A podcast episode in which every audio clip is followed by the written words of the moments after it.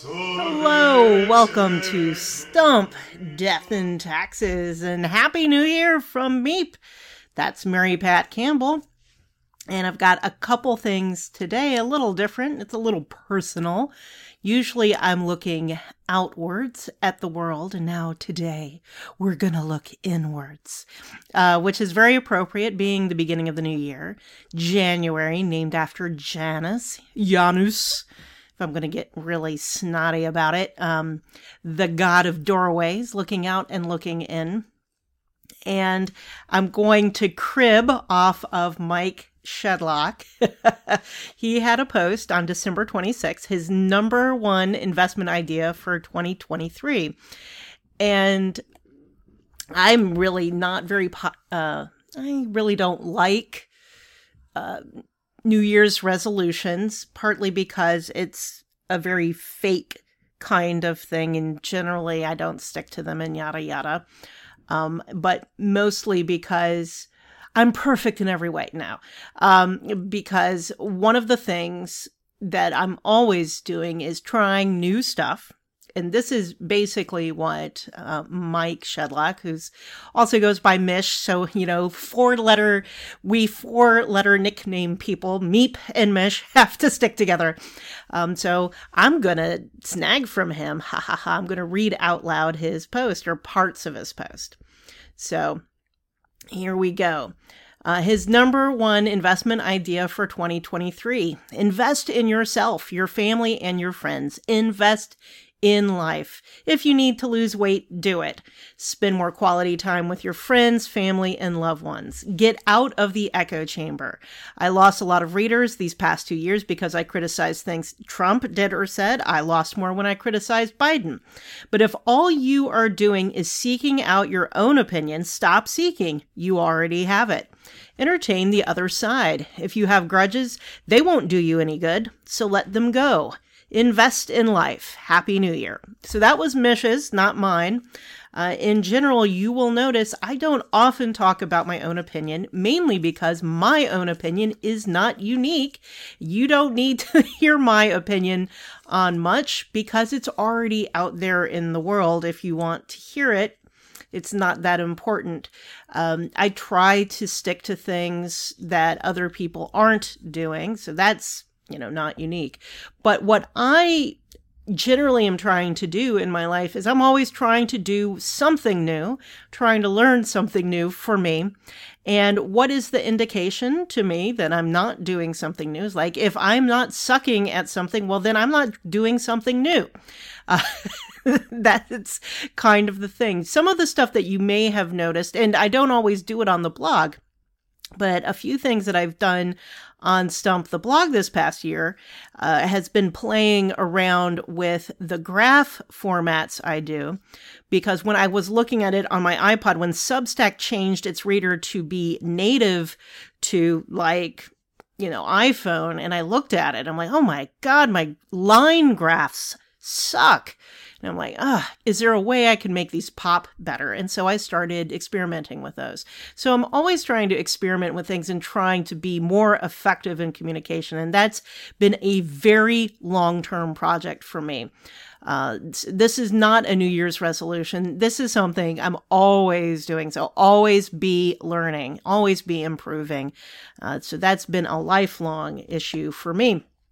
And this actually goes back so, this is why one of the reasons I write online publicly under my own name. You could say it's accountability, but mainly it's because otherwise I will lose what I have written and I make it very easy for me to find my own stuff. I write for myself primarily. Uh, for myself, 20 years later, 15 years later, as the case may be. And back in 2007, I wrote a post on LiveJournal. And yes, I'm still on LiveJournal, but it's more personal posts now. But um, back in 2007, I was writing in response to an op ed that Charles Murray had written with regards to trying to teach wisdom to so-called elites and I don't want to even get into so-called elites. And my response was my own idea of what I called my no child's ass left unkicked plan. And this has to do with my own experience of being in school and basically not getting any challenges in school until I reached high school and got to go to nerd school.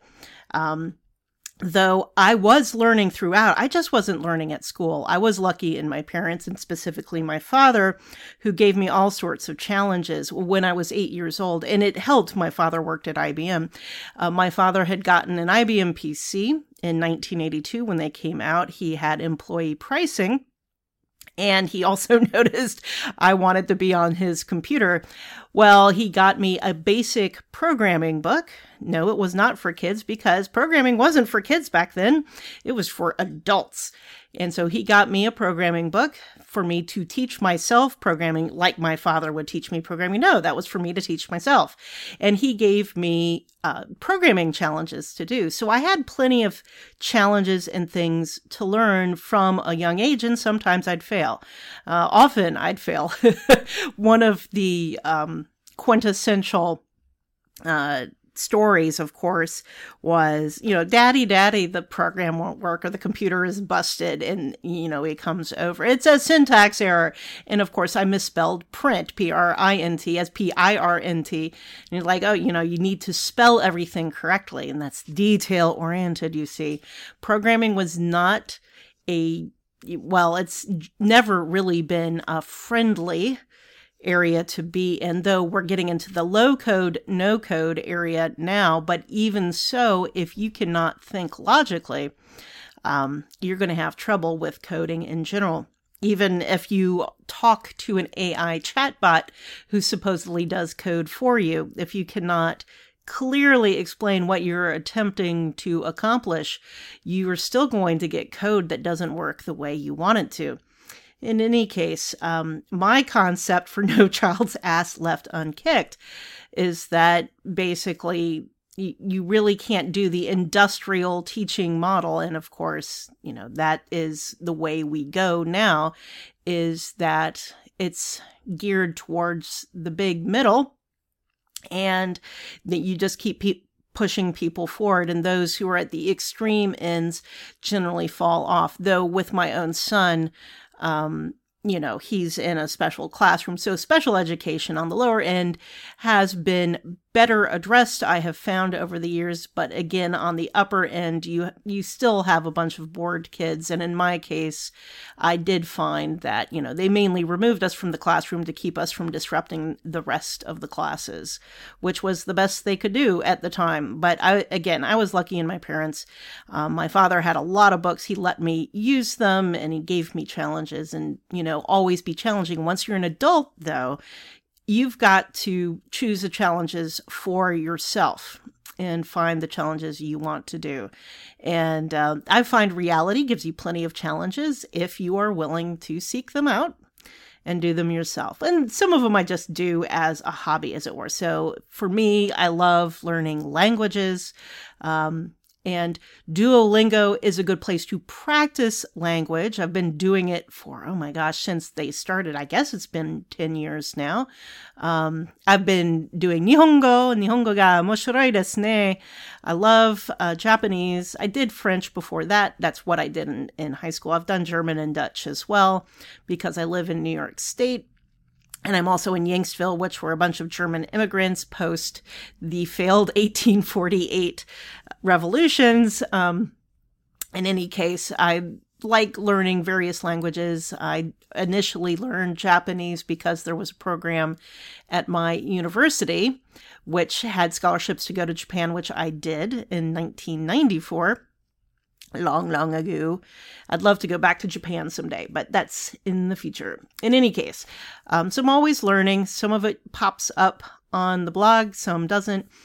Um, but you know, everyone should be always be learning, always be growing, and you can do it at any age. There's always something to learn, even if it's you know learning a little bit of history. There's always something new. The world is large, the universe is large, and as my father said, uh, you know, the universe is stranger than you can imagine. So that's part one.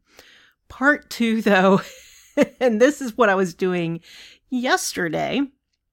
So, what was I doing on New Year's Day? I was sleeping. Um, I went to Mass, I came back, and I sat on the couch next to Stuart and I fell asleep. yes, in the morning. And smart man that he was, we've been married for over 20 years. He let me snore and did not comment on it. Of course, I snored. I snore in my sleep. Supposedly, I talk in my sleep and sometimes even sing in my sleep. I love to sing. Um, yeah, I'm just, I, I never get enough sleep. So that is my perpetual New Year's resolution that I never meet get more sleep. Um, back in the day, uh, so I, I have a post on Live Journal from 2016 of I found my patron saint, kinda. That I used to joke, you know, I can sleep when I'm dead. And in 2016, right before Lent, I went to the random saint name generator. So this is something, yeah, some Catholics do. I actually did it for this year to get a patron saint for the year. I've done it a couple years too. And the one I got this year, and I'm sorry, I forgot his name. It's somebody of Jerusalem who start the Carmelites. Um, in any case, in 2016, I got Saint Agostina Pietrantoni. I'm sorry, Italians. Um, I will come back to her in a moment um, what I saw in the description, one line description, was a quote from her We will lie down for such a long time after death that it is worthwhile to keep standing while we are alive. Let us work now, one day we will rest. So that's the quote from her I saw. And, you know, I used to joke, you know, we can sleep when we're dead. Okay. But that doesn't give context of what she was responding to because that's there's more context to that. Okay. So she worked in a convent a hospital. Okay. She had seized a knife from a patient. She was attacked and beaten by this patient and the sisters there at the convent began to fear for her even when she contracted tuberculosis. And this is actually pretty common of 19th century saints you find, and, and before and after in Europe. Um, a lot of them had tuberculosis, urban saints. Shortly before her death, she asked with insistence the superior for permission to remain at her post to keep working. The police and the hospital administrators knew of his turbulence, this particular patient, and when he was expelled from the ward for his extremist behavior, he threatened to take revenge on Sister Agostina, who had nothing to do with it. He wrote on a note, Sister Agostina, you don't have more than one month of life. You will die killed by my own hands. This is what the guy wrote in Italian, of course. On the evening of November 12th, 1894, the sisters, worried for her health, had asked her to take some days off. Sister Agostina replied, we will have rest for such a long time after death that it would be good if we do some standing up while we live. So that was the context of the quote. she had been threatened by a violent patient that he's going to murder her.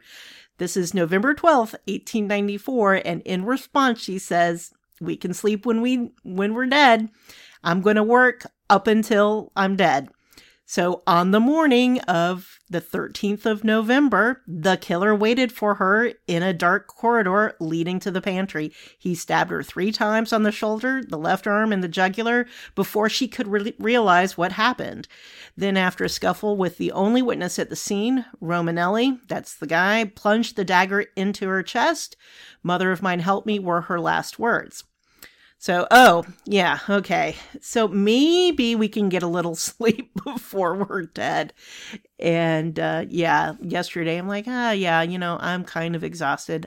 Let me get some sleep. Today I'm doing errands because I have a little more energy now that I took my New Year's Day to get some sleep. So, get more sleep is my, uh, you know, New Year's resolution, and I've had this resolution for so many years.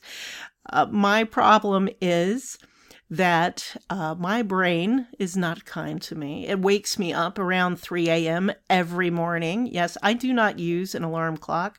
You may have seen some of those posts of, oh, here's what this successful person does. I get up at 5 a.m. every morning. Well, I wake up at 3 a.m. every morning. I'm out of bed by 5 a.m. Actually, usually I'm downstairs by 4 a.m. And so is my daughter Siobhan. Um, she has the same problem I do, I guess. Um, we're very early morning people. Uh, and whether or not we are successful. I leave that to you to, to decide. I'm very happy with what I'm doing, so I count that as successful myself. Um, but I don't get enough sleep. I try to go to sleep at a reasonable time, but I don't always. That's just life. Uh, back in 2009, December 31st, 2009, I posted on Facebook. I'm an old fart. also, Happy New Year's to all y'all. This has been the most action packed decade of my life. Well, that was true in 2009. I hope the next 10 years are more sedate. I can't handle the excitement. So then in December 31st, 2016, I said, Oh, bad news seven years ago, me. And then, of course, December 31st, 2022, I'm like, Well, six years ago, me, you really had no idea what was going to hit. And people were like, blah, blah, blah, blah, blah. Well, they were looking at the outside. They don't know what was going on the inside, what has happened since 2009 uh, to me, having, you know, dropped out of grad school, uh, getting married. This is not in chronological order, having three kids, getting credentialed as an actuary, going through, I think, four different jobs in five years. Um, I've been through a lot. Oh yes, and then the the wars between the actuarial organizations, which I got in the middle of, which you know I did not really ask to do, but I did. Um, a lot of things happened, um, and that's not counting all the external things happening. This is just me. Um, the external things happening, they happen to all of us. You know, those just passed. So that's been erect a spectacle. Always be learning. Be failing at stuff. Suck at stuff. If you're not sucking at stuff, then you're not learning, in my opinion. And get more sleep. As my dad always told me, be a good animal. You know, eat well, don't eat junk. Get some sleep. And, you know, just like Mish said, invest in yourself. You know, grow, rest, do well. Enjoy the new year Get some sleep. That's been Stump. Death and Taxes. See y'all.